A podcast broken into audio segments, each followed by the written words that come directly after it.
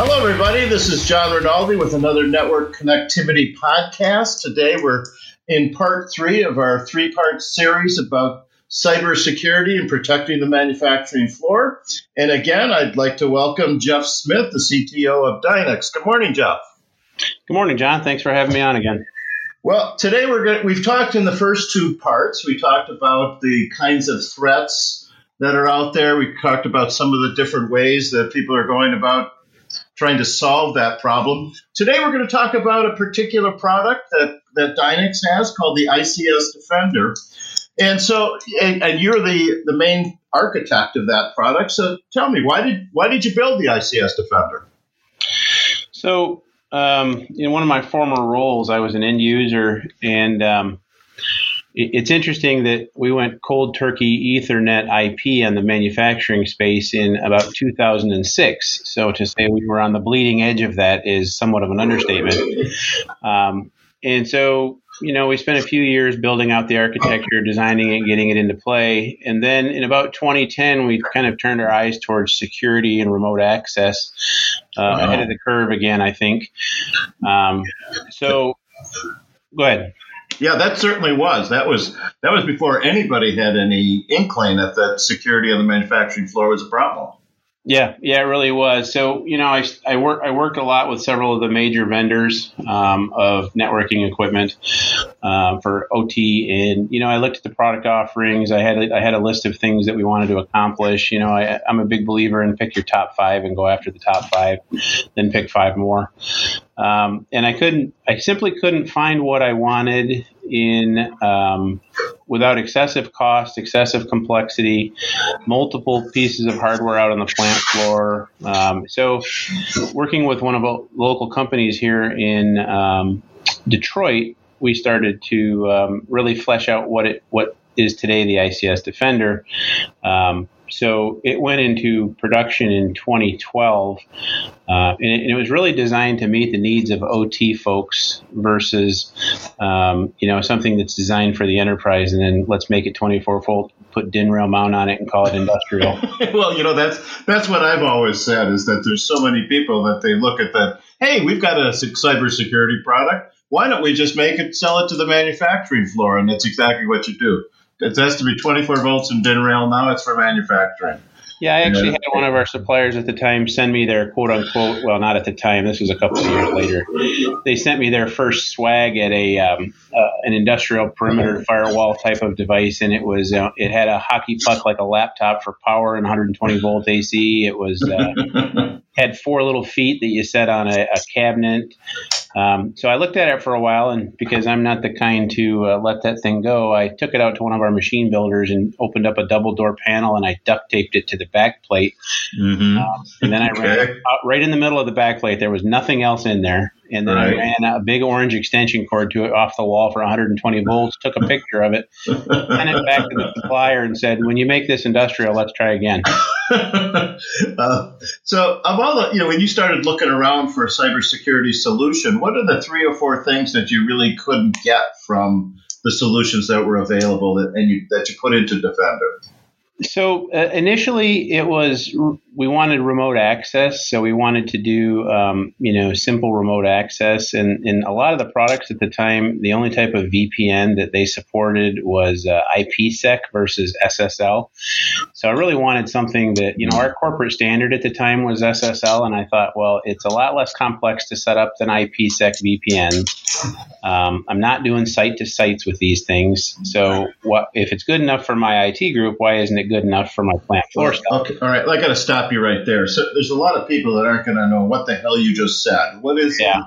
what is IPsec and SSL? So those are type of virtual private networking. Um, that the two different methods or approaches to virtual private networking. Um, IPsec is one that's been around for a long time, and, and while it's very very secure, it's also very complex to set up and maintain. Um, SSL VPNs is another type of uh, virtual private network. So if you work from home ever and you remote into your company and you access the company network, chances are that's an SSL VPN. Um, so I, I, wanted to be able to remotely support equipment. Uh, that was kind of the, the, right. the, first goal, or monitor equipment. And then, uh, you know, I'm a big believer in people don't know what they don't know. So it's it's kind of hard to, you know, you, you do your best job at trying to second guess what you need in the future. But in the areas of cybersecurity on the plant floor, um, that that was it was really such uh, such new territory that you know you, nobody really knew what they didn't know. Um, and so six months later, I was looking for things like deep packet inspection because I had somebody flash the incorrect, um, flash the wrong PLC in a production line, which of course takes the production line down. Um, mm. And so I was looking for something to use to help protect us even from accidental issues. So going back to my vendor at the time, I said, well, all right, so this is what I'm using for VPN, even though it doesn't do what I want exactly. How do I add, you know, deep packet inspection to that so I can really, I can make a PLC read only if I want to? And they said, well, that product doesn't do that. You need this product. And I said, well, okay. Um, then does the new product do the VPN stuff and the deep packet inspection? And of course, the answer is no. Of and so now I'm, um, yeah, so now I'm looking at buying you know twenty five thousand dollars worth of hardware and software to to yeah. solve both of those problems, and I'm like, you know, there's got to be a better way. I don't need that many points of failure in my network. I don't need all this learning curve. I don't need, you know, in manufacturing, having um, part numbers in stores is a big deal. I don't want to have 12 different part numbers for this stuff in stores. I want one.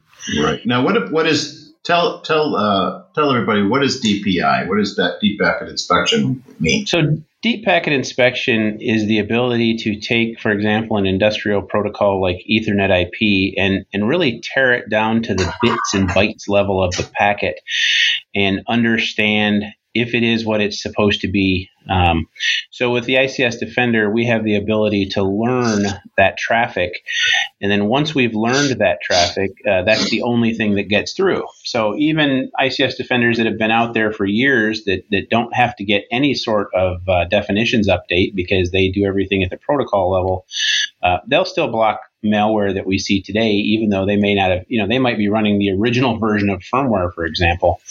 Um, so it, it's a very powerful way to control the traffic in and out of um, a particular network or an area of a network. Let's let's go a little deeper on that. So if there, if there's a so so it's watching for particular messages and allowing particular messages coming through from the outside world into the manufacturing system. Is that right? Uh, yeah, it's um, if if you look at um, and I'll pick on Ethernet IP again. Ethernet sure. IP uses this this these elements of the messages that are called assembly instances, instances mm-hmm. and attributes. Right. And you know, certain attributes mean certain things. So 4E is one, you know, one type of a message which might be a CIP read or a CIP write. Mm-hmm. Um, so we have the ability to take a packet apart and say, okay, here's a read, here's a read, here's a write. We don't let the write happen, and we throw the write away.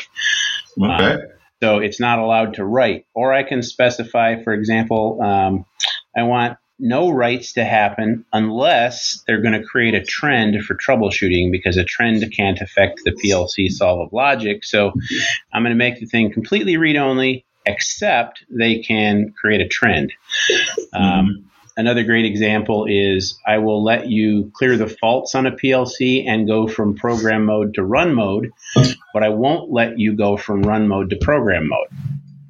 So we have very, very finite control of um, what actions, for example, Studio 5000 might try to take with a hmm. Rockwell PLC. So if someone compromises a PC, a Windows PC on the IT side, and uh, that PC has access to a to the PLCs on the manufacturing network, does can DPI stop them from yes. from doing things? Yep, you you can, um, for example, if you have RSLinx running on a, a, a, computer or a PC and it's connected to a network with PLCs, uh, unless you choose to allow it using the Deep Packet Inspection Engine, you really can't even see links. RSLinx on that PC wouldn't even be able to see those PLCs. As far as Linx was concerned, they didn't exist. Wow. Now, how does that differ from the other? Fi- yeah, everybody's got firewalls on the manufacturing floor. I mean, eh, you know, how is this different from the firewalls that, that are currently being used? Um, most firewalls or traditional firewalls, the, the, the best level or the best best depth you can get to is eth- is port based. So it's uh, for example, Ethernet IP uses port 48818 in mm-hmm. TCP. Um, so most cases you can say, okay, I'm going to allow traffic TCP traffic on port 44818 only. So that's great. You, you can eliminate a lot of potential traffic um, unless somebody writes malware that happens to use port 48818 in TCP, then, then, then it'll get through. Um, and more importantly, if you allow everything on Ethernet IP to come through, then that means I can flash the firmware, I can change the IP address, I can stop the mm-hmm. controller, I can modify the logic when maybe I shouldn't. So simply being able to, to allow or disallow a particular protocol by a port um, is what most traditional firewalls do having the ability to do deep packet inspection on that traffic means you can go you can go several layers deeper than just the type of traffic and very be very specific on the the uh, the commands or the, the you know the requests for the reads or the writes or whatnot that that traffic or protocol is attempting. Now, now this seems to fly in the face of a lot of what I see people buying today and putting in the manufacturer devices with dual NICs, where They've got one NIC that goes to the IT system and, you know, to, to say a power monitor or uh, a drive that's, that's monitoring energy data. So it sends the energy data on that side and it talks to the PLC on the with the other NIC. And this that that situation, you can, it's hard to protect when you have a lot of devices like that, isn't it? Uh, it is because you you know you exponentially increase the attack surface. It's it's interesting. I, I work with an organization called Symantec, and uh, one of the one of the conversations or one of the suggestions that I've heard recently is is to develop, and I've this has been a proponent of this for years, is to develop a um, secure data hub for the plant floor whereby there's a common API on one application interface on one side, um, and and making that so that everything on the plant floor kind of goes through that single point. It's it's it's yeah. an it's an analogous analogous. It's a new word for me today. It's um analogous. Analogous. Yes, thank you. it, before ten, I'm sorry. Um, it's uh, it's kind of like capping a bottle. Um, so if you go out and punch, you know, 57 holes in something, it's it's pretty hard to figure out which hole the the something's leaking through. But if there's only one hole and everything has to ingress and egress through that individual location, it's very easy to understand where the problem is, and if necessary, cap it. Mm-hmm.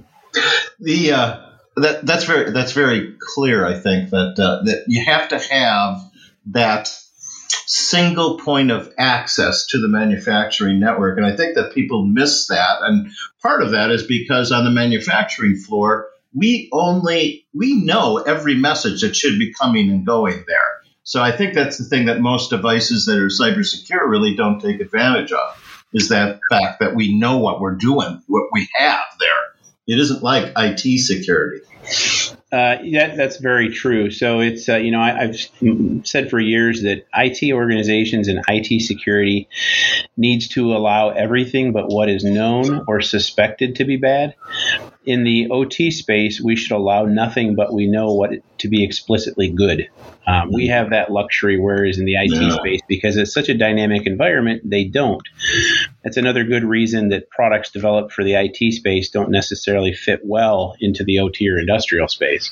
What What are the kinds of threats that uh, that people are unaware of with the with the VPNs that they're using today to to access their machines? I mean, most of them are uh, call out to the cloud. The uh, the user who wants to talk calls out to the cloud, and in the cloud they make this connection, and and now they're uh, they're in. Are those systems secure? And do, do, could you should you use an ICS Defender to protect that?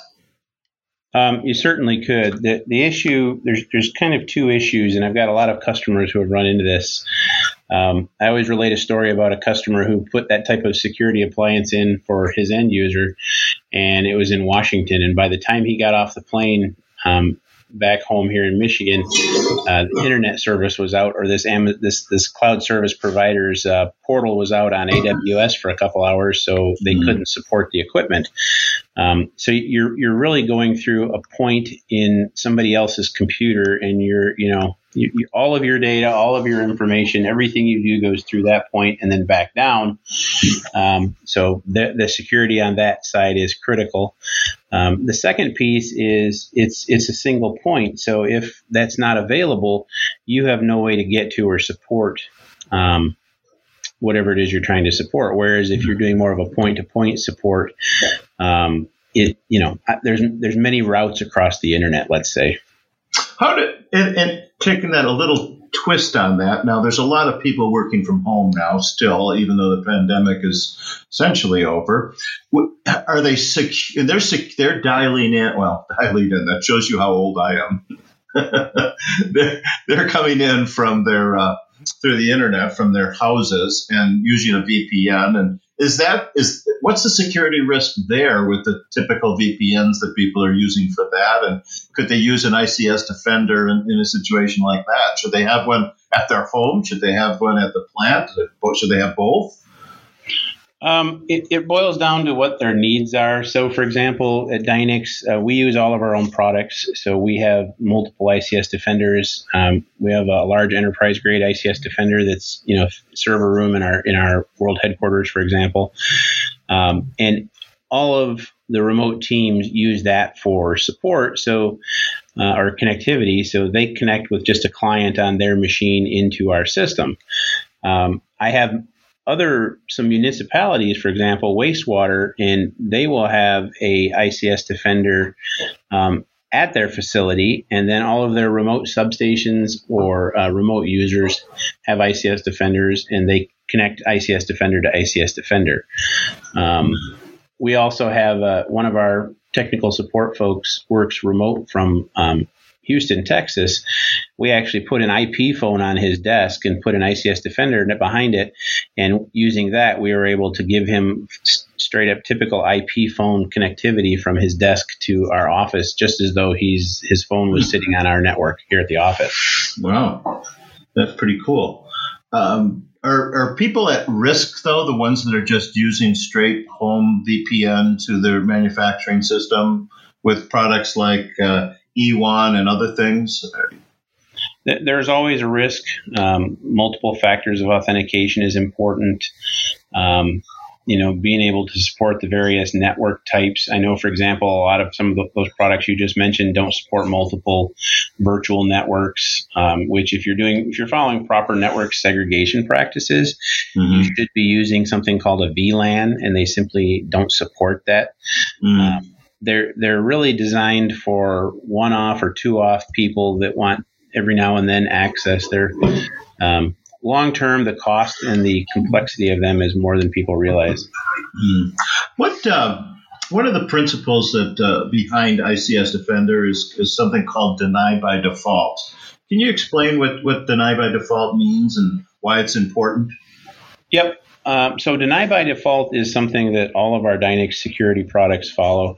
Um, and I'll, I'll, explain what it is and then I'll kind of explain or maybe give an example of why it is. Deny by default means that if you pull it out of the box and plug it in, um, nothing talks to anything unless you explicitly require it to or explicitly configure it. Um, the reason for that is obvious. Um, if you look at uh, a lot of our customers have used other products that are not denied by default. So, you know, even perimeter firewalls from some of the other major companies.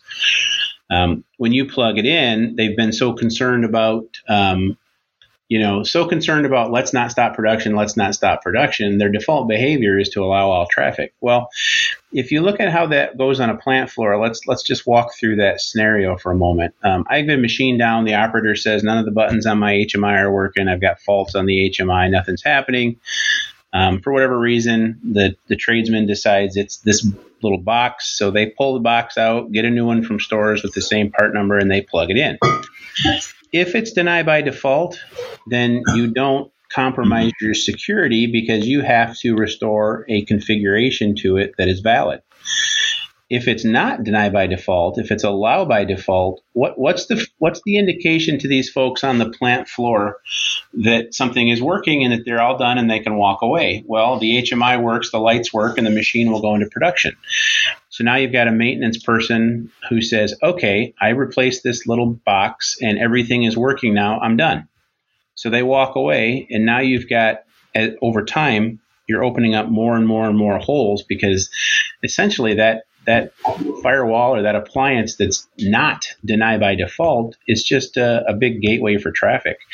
Um, I've had customers actually consider going to something um, other than a firewall that, that, that explicitly only allows uh, one way traffic because for that very reason they, they ended up auditing their networks and found hundreds of these uh, out of the box configurations that were allow traffic by default. It's, are, are most are most firewalls you buy off the shelf? Uh, you know, you know, I don't know Cisco firewalls, other ones you find on your manufacturing floor. Are most of them allow by you know just allow everything? Many of them are, yes, unfortunately.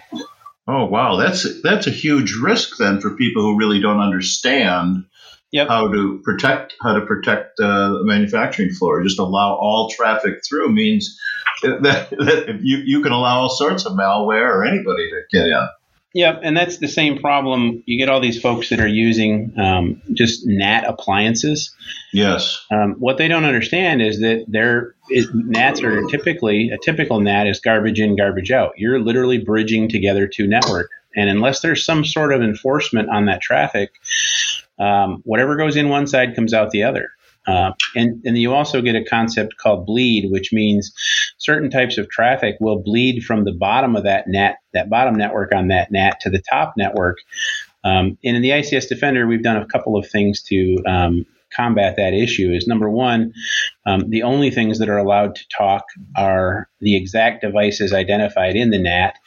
Um, out that port, and as well as any traffic coming in can only be directed at those. And then we also allow you to run that deep packet inspection engine across that NAT so that you can literally learn what you want to have happen, and that's all that goes through. The, the typical device that we have today, if there's a NAT, anybody, and there's so that NAT address is out there on the IT side uh, yeah. for, say, a PLC. Anybody who's compromised the IT network, and God knows that there's a lot of compromising of IT networks going on, can use that NAT to do anything they want. Is that true? Yes. Wow, that's that's a huge hole when you use a NAT and it's not, and you're not protecting it with something like the ICS Defender. Yes, it sure uh, is. Yeah, sure. Uh, how do you, you, tell me about uh, more profitable? Let's uh, you know what kind of platforms are, have you made available for ICS Defender? Tell me about the licensing. Give me some of the details about what what users should be thinking about. Okay, um, so with with ICS Defender, it's um, it's a bit of figure out what hardware fits your your particular needs. So we have um, we have very small DIN mount, 24 volt. We have uh, IP65. We've got um, several flavors of 19 inch rack mount. Uh, and it will also run completely virtualizable in, say, uh, VMware, um, vSphere, um, KVM, most of the major virtualization platforms. So, and I, I actually mm-hmm. have customers who use it on the cloud, their cloud business. It's on the cloud side. So anybody that connects to their cloud service actually uh, goes through a virtualized ICS Defender and, and they don't even realize it. Wow. Yep. And then within the, so you, you kind of pick your poison in terms of the platform that makes sense. Um, and then you decide what license level makes sense. So one of the things that's always bugged me and I'll kind of uh, harken back to that conversation I made about having to have three and four appliances when I first went down the security road. Um, it always bugs me that once I go to all the trouble of putting something in stores and I go to all the trouble of teaching it and having my people across the globe understand how to work with it and use it, is if I want to add more features or do more things, I have to get different hardware and maybe it configures completely differently. So I've got that whole learning curve. I've got all the validation to redo. So with ICS Defender, we designed a licensing model model. So you can get an ICS Defender that is nothing more than a very basic, simple NAT using something we call a simple NAT wizard. Um, and you can create and use it for NATs. We have a number of customers that do.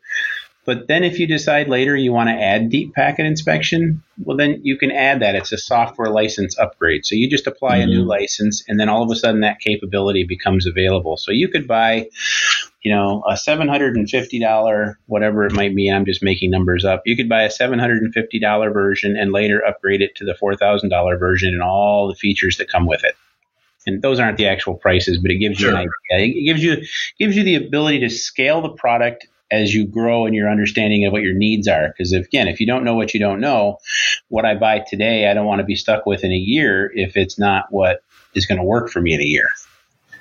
Well, that's great. And uh, we've come to just about the end of our conversation today. And I think we did a, a, a nice kind of shallow, I won't say a deep dive. You have to really get on the on a, on the network and show the ICS Defender in operation. And certainly anybody out there who's interested in doing that can contact uh, Real Time Automation. We're so we'd be glad to help you help you with that, set that up. Yeah. Uh, tell me um, one one last thing. I you know as I look through the, the kinds of things that that we didn't cover. What about um, uh, uh, vendors who are coming into the plant to do things? How do they? How do you protect yourself from they're having malware on their laptops or are they doing looking around and stealing some information or compromising your, your manufacturing system? How does ICS Defender help you in that case? Well, there's a couple of avenues to take, and it depends on you know, um, how much security is dependent solely upon what risk someone is willing to live with. So you need more security if you're willing to live with less risk. Um, but by and large, we have a, a, technology in the ICS Defender called Captive Portal, and that allows us to control uh, access to the network, parts of the network, equipment on the network by user, by voucher. Um, by certificate, so we can have uh, multiple multiple levels of authentication um, and and allow you to control that type of access.